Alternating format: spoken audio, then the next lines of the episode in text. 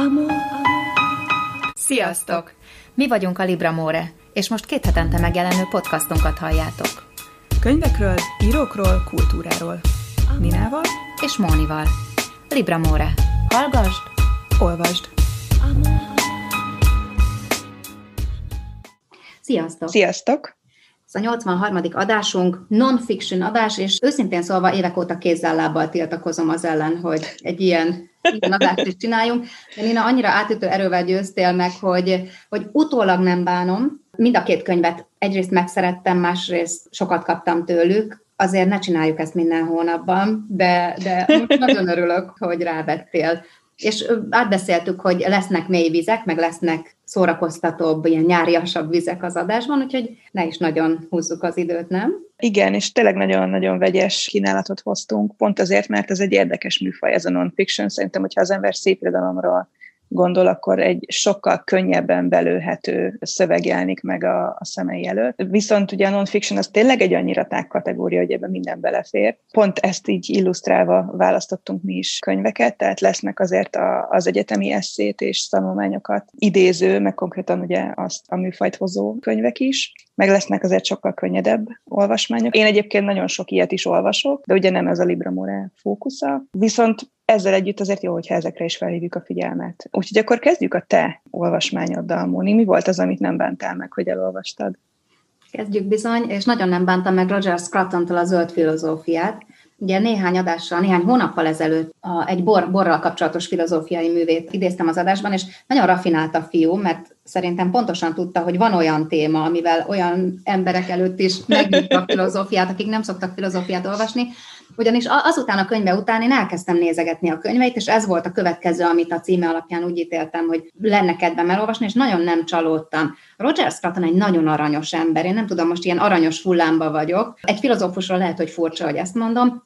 Ő egy konzervatív angol filozófus, és az első jelző, ami eszembe jut róla, az, hogy derűs. És ez annyira érdekes, hogy ő egy nagyon bölcs, e, időskorában halt meg az idén januárban egyébként, ő egy nagyon nagyon emberi és nagyon-nagyon, tényleg nagyon humánus, humánus szempontból vizsgál meg minden kérdést, amihez hozzányúl, úgy látom. Zöld filozófia az akadémiai kiadónál jelent meg, gyönyörű egyébként a borítója is, és az az alaptétele, hogy a klímaváltozás és a klímakrízis elleni harc egyetlen működőképes kiindulópontja az, hogyha azt helyezzük a harcunk kiinduló pontjaként és a középpontjába is, hogy kötődünk az otthonunkhoz, meg a saját közösségünkhöz, meg a saját tájunkhoz, és ezt nagyon gyakran azzal a címkével illeti a, a könyvben Scruton, hogy oikofília. Ez egy görög szó, és a, az oiko az otthont jelent, a fília pedig szeretetet, és azt mondja, hogy ha ez lebeg a szemünk előtt, akkor sokkal könnyebben foglalkozunk azzal az amúgy absztraktnak tűnő problémával, hogy klímaváltozás, meg klímaváltozás elleni harc, ugyanis éppen a globalizációnak ez a nagyon nagy többek között ugye konzervatív nem, nem meglepő, hogy a globalizáció nem tartozik a kedvenc irányzatai és jelenségei közé.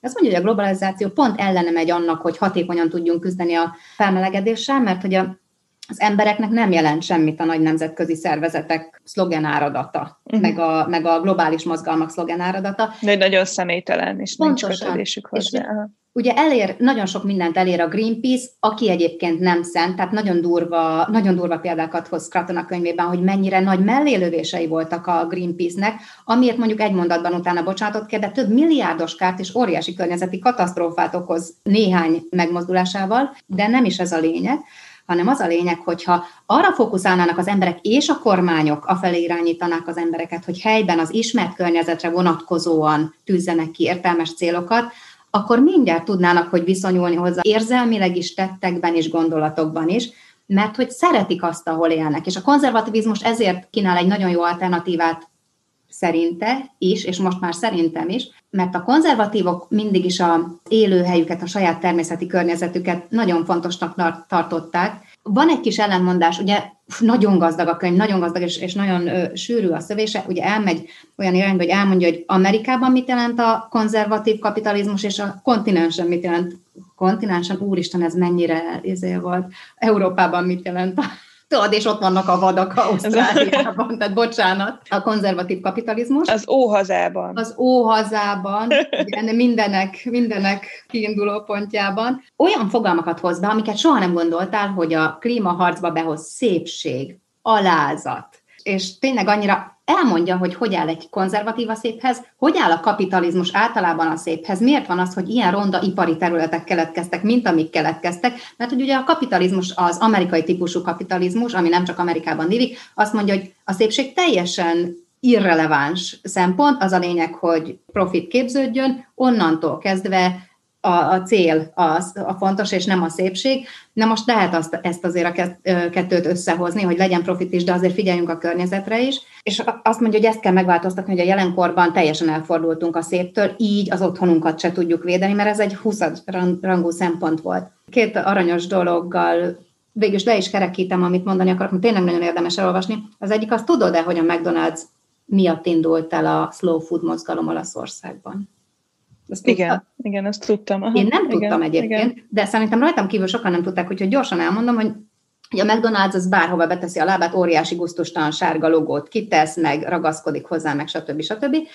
És amikor az olaszoknál arról volt szó, hogy Rómában a Piazza di Spagnára kirakják a McDonald's logót, na akkor, akkor, ott, akkor a felhördülés lett, és elindították a fast food mozgalom ellentételezéseként a slow food mozgalmat, tehát gyönyörű dolgok keletkeztek a McDonald's miatt, úgyhogy nagyon köszönjük nekik most is és igenis lehet értelmesen reagálni, és igenis lehet értéket teremteni, ha elkezdünk gondolkodni azon, hogy álljunk meg, mi történik. Most tényleg ez, ez szabad, és például Salzburgban egészen odáig jutottak, hogy, hogy azt mondták, hogy akit pénzt akar csinálni és üzletet akar nyitni nálunk, nem tehet ki logót, oldja meg máshogy, nyisson mindenki üzletet, de tisztelje a homlokzatainkat, és ez is annyira gyönyörű dolog egyébként. Mert itt ugye a politikai akarat az találkozik a, az emberek, tehát nem a, nem a kapitalista érdekekkel, hanem, a, hanem az emberek érdekével találkozik. Tehát valószínűleg ez is egy ilyen kulcs ebben, hogy, mert ugye nyilván a, a Salzburgi polgármesternek, meg az önkormányzatnak kellett ezt olyan erélyesen képviselni, hogy nem lehet saját logóval elcsúfítanod a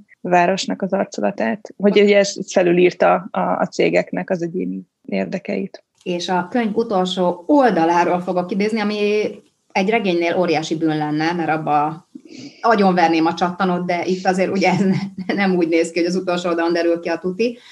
Van egy ilyen fejezet, hogy hogyan éljünk. Ez egy, tehát a Stratton az nem azt csinálja, hogy így maszlagol, meg filozofálgat, és akkor hámozt ki a végén, ő megmondja, hogy hogyan éljünk. Gyönyörű. Egyébként az egész fejezet arról szól, hogy mind a két oldalt felsorakoztatja. Tehát azt mondja, hogy az, hogy a, tényleg az utóbbi néhány évtizedben főleg a felebaráti érzület, meg a szegények megsegítése, meg az, hogy az orvostudomány ennyit fejlődött, és már olyanokat is megmentünk, akik régen meghaltak volna, emiatt óriási túlnépesedés van, és akkor nem sorolom tovább a következményeket, viszont azt nem várhatjuk el az emberektől, akik néhány éve kezdték el élvezni Ázsiában, Afrikában a viszonylagos jobb létet, hogy álljunk meg, védjétek ti is a környezetet, ne iparos, ne, ne vegyetek magatoknak, tehát ezt nem lehet. Valahol meg kell találni a balanszot és ad egy bekezdésben egy jó tanácsot, amit mi is szerintem a hallgatókkal osszunk meg, a tekintetben, hogy legalább mi Európában, a kontinensen hogyan éljünk, és hogyan, hogyan törekedjünk egy jobb világ felé. Úgy vélem, a megoldás kulcsa az, hogy törődünk az otthonunkkal, miközben nem önmegtartóztatóan vagy fukarkodva, hanem mértékletesen és megfontolt nagy lelkűséggel éljük az életünket, úgy, hogy az megszépítse és megújítsa a föld amadarabkáját és a közösséget, melyhez kötődünk. Igenis számít, mit eszünk. Ügyeljünk rá, hogy ne vegyük meg a hozzánk pusztítás árán eljutó termékeket. Ne vásároljunk tehát szupermarketben, csak olyan állatok húsát fogyasszuk, amelyeket emberséges és fenntartható módon tartottak vagy ejtettek el. Tartózkodjunk az előre csomagolt termékektől, és keressük a helyben termelt élelmiszert, és talán otthon kellene eltöltenünk a szabadságunkat, vagy legalábbis valamelyik ismerős és visszatérően látogatott helyen, ahova a bolygó felégetésen nélkül is eljuthatunk. Nem kellene a környezetre nézve káros, húsevő házi állatokat tartanunk, például macskákat és kutyákat. Családban kellene élnünk, osztozva az erőforrásokon, nem azért, hogy egymás testmelegét hasznosítsuk, bár az sem rossz, hanem hogy létrehozzuk azt a spirituális erőforrást, amitől a föld léte függ. Ez pedig az otthon és a hozzávaló kötődésünk. Kell lennél több. Ez egy nagyon szép. Nagyon jól hangzik, nagyon jól hangzik. Na akkor rátérek egyébként az én filozófusomra, akit én hoztam, mert nagyon vicces, hogy ugye, ugyanúgy a kapitalizmusnak a hatásait boncolgatja. Byung-Chol Han, dél-koreai származású, de egyébként már közel 40 éve Németországban, illetve Svájcban élő filozófus, ő az egyik legnépszerűbb, az utóbbi éveknek az egyik legnépszerűbb, legdivatosabb filozófusa. Nyilván a témája ugye a kiégés társadalma és a pszichopolitika, ez a két magyar nyelven is megjelent könyvének a címe. Az is ugye ezt erősíti, tehát ő nagyon eltalálta a korszellemet, és nagyon jól tudja elemezni, megtalálni azokat a újabb ilyen pontokat, ami miatt a korábbi sztárfilozófusok, mondjuk Foucault például, nagyon nem rezonálnak például a mai mindennapokkal, meg az, ahogyan, ahogyan a, a, a mi társadalmunkkal. És ugye a kiégés társadalma az eléggé el is árulja, hogy byung Hánnak mi a tézise, és mit fejteget ugye ebben a két könyvben, nagyon hasonló a két, nyilvánvalóan nagyon hasonló a két könyvnek a, a tematikája is, meg az is, ami, ami ilyen eredményre jut, vagy amilyen megállapításai vannak. A mai társadalom szerinte az egy olyan pszichológiai zavarokkal küzdő társadalomnak, ugye, mint a depresszió, az ADHD, a kiégés, ilyen zavarok jellemzik az emberek többségét, és ez azért van, mert egyrészt a pozitivitás is teljesen mértéktelenné vált, és a neoliberalizmusnak van egy ilyenféle kizsákmányoló hatása, ami nem a testre, hanem az ember szellemére irányul, a pszichét zsákmányolja ki, és egy önzsákmányolásra késztet, azáltal, hogy egy folyamatos, ugye nem a kellnek, hanem a lehetnek a módszerével, ami egy ilyen végtelenített, folyamatos, önfejlesztő hatást ér el az emberekben, azt, hogy te lehetsz egyre jobb és jobb, ami nyilván egy ilyen belső kényszert is szül, és ugye ez nyilván nagyon sok embernek elérhetetlen, illetve frusztráló az, amikor mondjuk azzal szembesülsz, hogy, hogy a lehet az mégsem, tehát mégsem tud elérni azokat, amiket szeretnél, ugye ez a, az a folyamatos önkizsákmányolás vezet ehhez a burnout a kiégés jelenségéhez. Gyöngcsalhán azt is mondja, hogy ez a módszer egyébként jóval hatásosabb, mint a korábbi fegyelmező módszere, a, mondjuk a kapitalizmusnak ugye a korábbi módszerei, amit ugye Foucault a biopolitikával jellemez, mert itt ugye ez nagyon jól kapcsolódik a, a folyamatos megfigyelés, ugye az internet és a közösségi média általi önként vállalt megfigyelés és önként vállalt információ átadás, és ugye saját magad, mint egy márka és egy áru állapotával is nagyon jól egybecseng. Ez többször is előkerül mind a két kötetben, a pszichopolitika pszichopolitikában és a kiégés társadalmában is. A pszichopolitikában amiken hangsúlyosabb ez a transzparens társadalom, tehát ez a, az önként vállalt megfigyelésnek és adatszolgáltatásnak, és a folyamatos adatszolgáltatásnak a társadalom, az egy fontosabb téma ebben a kötetben. Emiatt egyébként az emberi emlékezet is nagyon torzul, tehát ugye azok az adatok,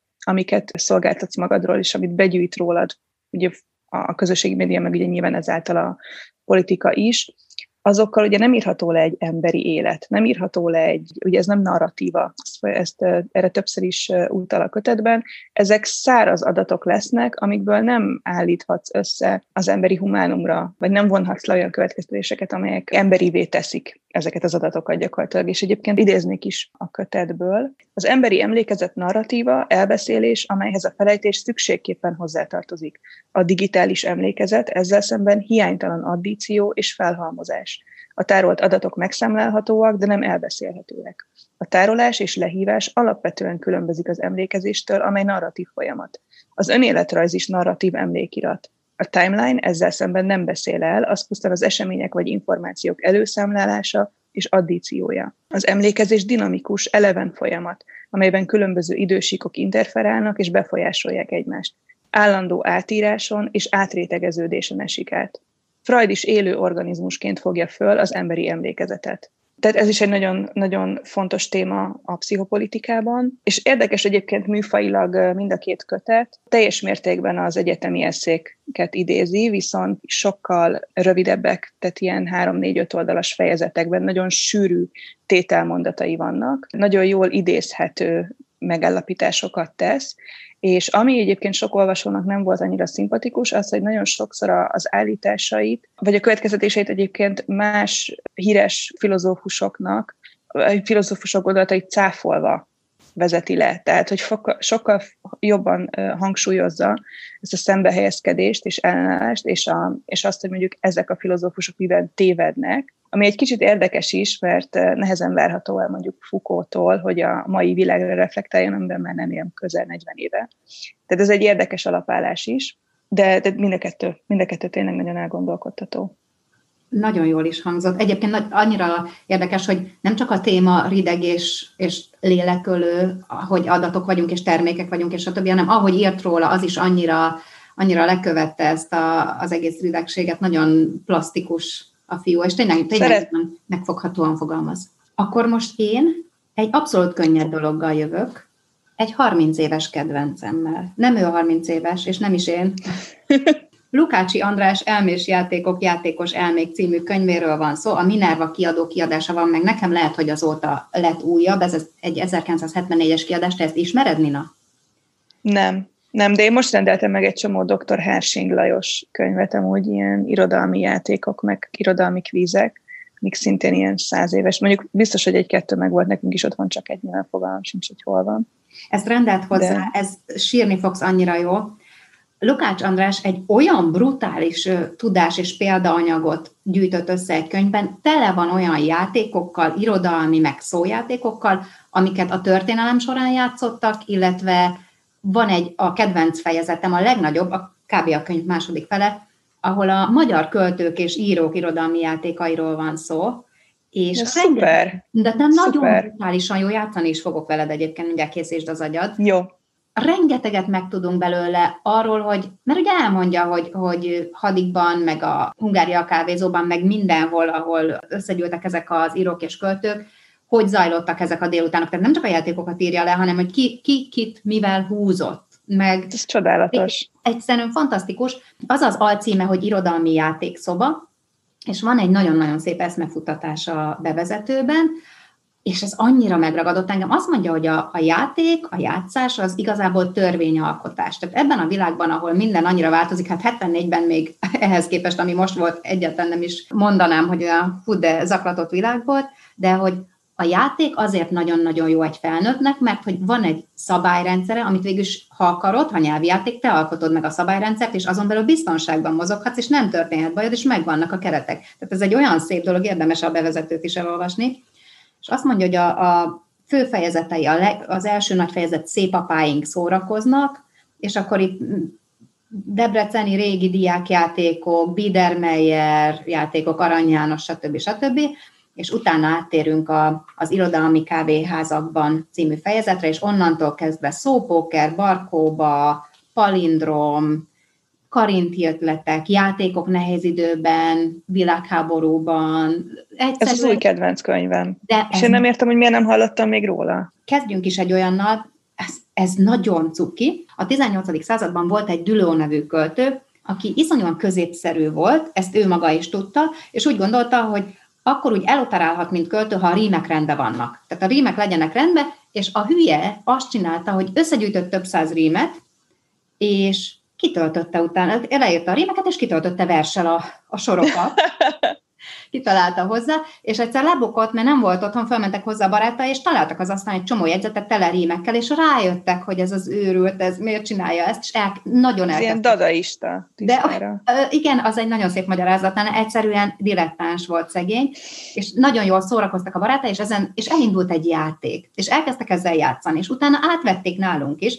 A 30-as években a New York és Japán kávéházakban orvaszájba játszották ezt, és kicsit később József Attila is így is voltak a legnagyobb arcok, akik, akik ezt művelték, és felolvasnék egyet. Az volt a menete, hogy egyik író, egyik költő adja a címet, a témát és a rímeket, és a másiknak ki kell töltenie. Így és a következő címet és rímeket adta, reggeli ájtatosság, ez a cím a versnek, a rímek hasmánt, fuszekli, szetki, vaspánt, nem áll, füzet, üzet, revál, újja, skatújja, mi az, fújja, címasz, pimasz. Tehát, József Attila mit írt ebből? Ó, hagyj uram, ugye reggeli áltatosság, tehát annyira jó ez a reggeli hangulat. Ó, hagyj uram még így feküdni hasmánt, csak egy kicsit, és jöhet a fuszekli, a számtantanár bús szemét teszed ki, storkát szorítsa össze jól a vaspánt. Ha jót is mondok, azt mondja, nem áll, és néki mindig piszkos a füzet. Szünet, ha jön, vigyázóval üzet, miatta szenvedít egész revál. Hozzád esd a gyerek fölnyújtott ujja, add, hogy legyen néhány színes katúja padomban, és ő ne kérdehesse, mi az. Add, hogy a leckét a diák jól fújja, és címez minket, és ez a cím az, hogy mars helyedre ostoba pimasz. Hát Nagyon jó. Annyira Nagyon édes, jó. annyira édes. És tényleg tele van sztorikkal, nagyon sok mindent megtudsz, amit tényleg hiába tudsz egy csomó dolgot József Attiláról és azért amikor ők játszanak, mi, teljesen másképp viselkedik egy író meg egy költő, amikor játszik. Barkóba őrület volt egyébként Budapesten a 20-as, 30-as években, és a legszenvedélyesebb, és utána az 50-esekben is legszenvedélyesebb játékosok Nagy Lajos, Kosztolányi, Karinti és József Attila voltak, tehát József Attila mindenben benne volt, ami tuti, és szópóker volt mindenféle, de én most veled egy olyan játékot szeretnék játszani, hogy az Esperente, ugye, az Esperente az, az tudjuk mi, uh-huh. hogy minden, mindent elmondasz, na de számolni is lehet Esperantéül, ezt te tudtad? Nem. Ha azt mondom neked, hogy a egy az az egy, a kettő az az egyes meg egyes, akkor szerinted mi a négy? Kettes meg kettes. Thank you. Uh-huh. Kilenc? Kettes meg kettes meg. Vagy most hát nem tudom. Az is tök jó. Kettes meg kettes meg kettes. Kettes meg, meg kettes meg kettes meg egyes. Viszont, hogyha csak két számból akarod összerakni, hetes meg kettes. Kicsit szintet lépünk, 250. Jézusom. Jézusom, most elkezdtem stresszelni. Ja, végre életemben először sikerült téged olyan helyzetbe hoznom, hogy, hoznom, hogy nem tudod. De, Lehetne, lehetne még egyébként fizikai könyvekkel is. Nyugika, én sem tudnám. A 250 az ezer negyede, és az egy millió, ez az utolsó kérdésem. Hát passz. Ezerszer ezer. Tehát oh. egyszerűen nincs olyan, amit az Esperente nem tud megcsinálni, csak rutinosnak kell lenni, és még Úristen, még két dolog, még két dolog, és utána mindenki rohan szerintem a Libri Antikváriumban, mert ezt ugye nem lehet már kapni. De én most tényleg már így mindjárt tényleg. Itt van a számítógépem, úgyhogy mindjárt írom be. És amikor, amikor így va, itt van az ágyon, és amikor van öt percem komolyan, és így teljesen ki vagyok, és nagyon fáradt vagyok, akkor kinyitom, és valami őrületet elolvasok, és sokkal jobb. Képzeld, de volt egy ilyen játék, ez a legdurvább, ehhez nagyon-nagyon kell ismerni a verseket, amiben én nagyon rosszul vagyok, tehát konkrétan idézni kell tudni. Gimiben még ment volna ez a játék, az a neve a játéknak, hogy mit csinál a kicsoda a micsodában. Uh-huh. És, De ez ismerős amúgy, ez rémlik nekem. Na, elolvasom, hogy, hogy hogy született. Ez a játék is a New York kávéházban született a 20-as évek derekán. A karzaton jó néhányan ültek éppen együtt írók, költők és egyéb grófok, ahogyan akkoriban mondták. Tehát annyi mindent meg lehet tudni itt. Esős őszi este volt, a kedélyekre ráfeküdt az időjárás, a társalgás ellaposodott, s ami ritkán fordult elő, unatkoztak. Végül a társaság egy tagja, Kosztolányi Dezső ki más szórakozottan megszólalt, mint egy maga elé beszélve ezt mondta. Mit csináltam a micsodába? Mit csináltam a micsodára? A körülöttelvők tágra mereztették szemüket, nem értették. Csak egy valaki nem csodálkozott, zömök markáns arcú férfi felemelte a fejét, és anélkül, hogy odafordult volna, hanyagul és előkelően, gondolkodás nélkül így felelt. Befordultam a konyhába, rágyújtottam a pipára. Úgy van, mondta Kosztolányi nyugodtan, mert csak ugyanerre gondolt, csak egy perc múlva vette észre, hogy úgy szóval kitalálták a gondolatát, a kitaláló pedig ki is lehetett volna más, Karinti Frigyes volt. Hm. És ezek az őrültek elkezdtek szórakozni ezzel, hogy bonyolultabbnál bonyolultabb versek. Tehát soha nem, például micsodában micsodált a milyen micsoda, és rávágták, hogy felhőbe hanyatlottad régeli rom. És képzeld, hogy volt egy költő elhívta Karintit sétálni, aki nagyon unatkozott az egyik kávéházba, és, és, el, és elsorolta elmondta a feladványt, a kicsodát mit csinál, mivel, micsoda, micsoda, és mit csinál, mivel a micsoda. És Karinti gondolkodott, gondolkodott, nem jött rá, nem jött rá, és a végén szembesítette a költ, hogy ez a te versed, ezért, ezért ez a vers. És mit mondott erre Karinti? Bosszankodva kiántott fel. Ó, te szerencsétlen, hogyan hihetted, hogy kitalálom, hiszen ez egy rossz vers.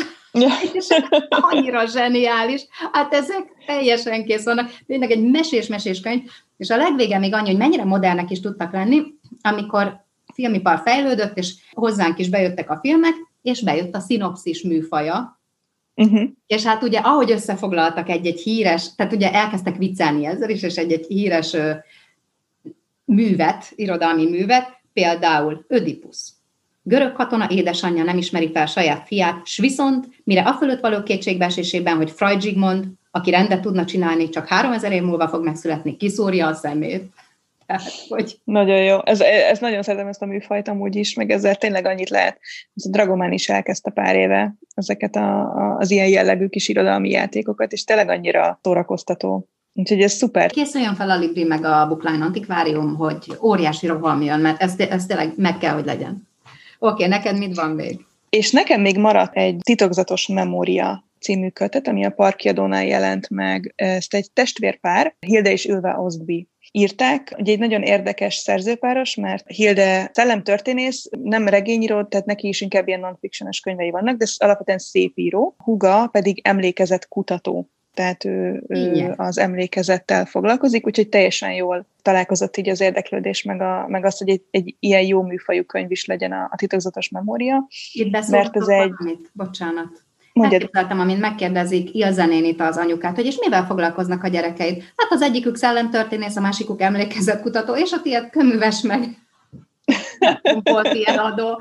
Tehát, hogy azért ez egy nagyon durva párosítás. Elnézést, kicsit most lelazult az agyam ebbe a játékba, tehát, hogy bocs, visszaadom a szót. Meg egyébként tök érdekes az is, hogy ilyen jól tudnak együtt dolgozni, tehát klassz az is, hogy mind a kettő nagyon nyitott volt szerintem a másiknak a foglalkozására. Nyilván ezeket a, ugye nagyon sok kutatásra is van utalás, amiket ők is csinálnak, a, meg, meg vizsgálatra. És nagyon érdekes egyébként, hogy ez nem véletlenül a, az az alcíme a titokzatos memóriának, ugye a felejtés és emlékezés könyve, és egy nagyon-nagyon szép borítója is van, egy csikóhal látható rajta, ami a hipokampuszra, annak a formájára való utalás, ugyanis annak nagyon fontos szerepe van az emlékezésben, bár ugye nem ott tárolódik a, tárolódnak az emlékeink. És amitől egyébként ez egy nagyon olvasmányos könyv, az az, hogy nem szárazan ilyen pszichológiai, tehát tudományos részletességgel tárgyalja azt, hogy konkrétan akkor mi történik, és mondjuk úgy ismerteti a kísérleteket, hanem nagyon sokszor az van, hogy indul egy nagyon, tehát például az egyik, azt hiszem hárman testvérek, és a huguk ejtőernyőzik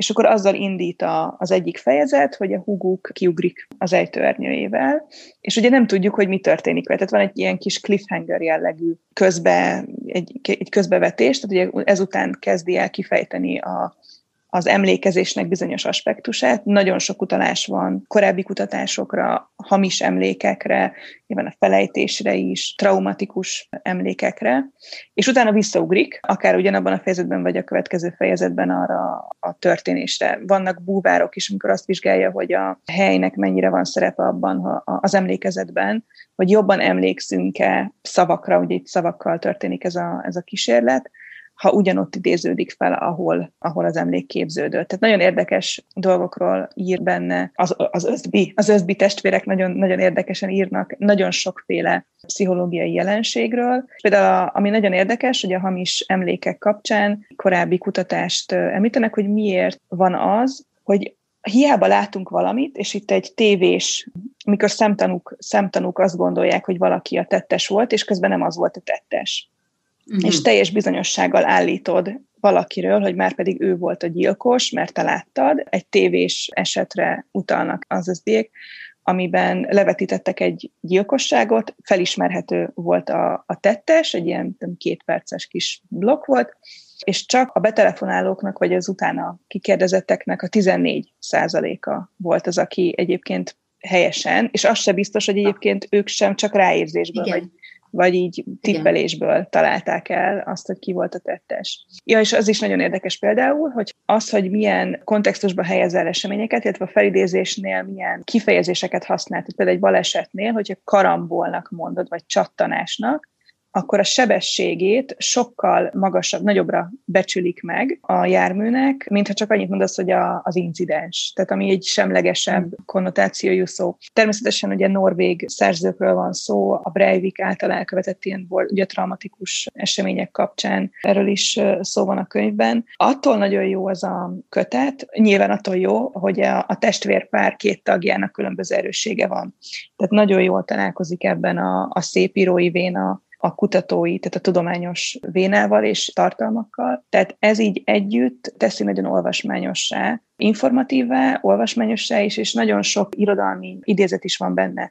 Úgyhogy nagyon ajánlom, nagyon-nagyon jó könyv, nagyon szép is, és nagyon szeretem azt a csikóhalat a borítóján, mert egy ilyen türkiszkékes színe van, és attól függően, hogy milyen a fény, más mhm. árnyalatban csillog, Úgyhogy egy kicsit ez is egyébként egy, nekem így utal a, a memóriára is arra, hogy egyébként mennyire tudnak változni, felülíródni. Ugye, ahogy ezelőbb Byung-Chol Han is említette, hogy, hogy ez a narratív, vagy ez az emlékezés az egy ilyen folyamatosan felülíródó dolog. Nagyon sokszor későbbi események hatására meg tud változni, vagy ki tudnak belőle esni olyan dolgok, amikre mondjuk néhány évvel korábban meg még másképp emlékeztél, vagy hangsúlyosabbak voltak. Tehát nagyon jó dolog ezt ismerni, ezt az elméletet, meg ezt a jelenséget. Mindjárt nem vagyunk annyira biztosak abban, hogy nekünk van igazunk abban a vitában. Úgyhogy tényleg ennek gyakorlati haszna is van. Igen, én fordítottam egy ilyen novellát, egyébként pont Ted Chiangnek a Kilégzés arra, című kötetében.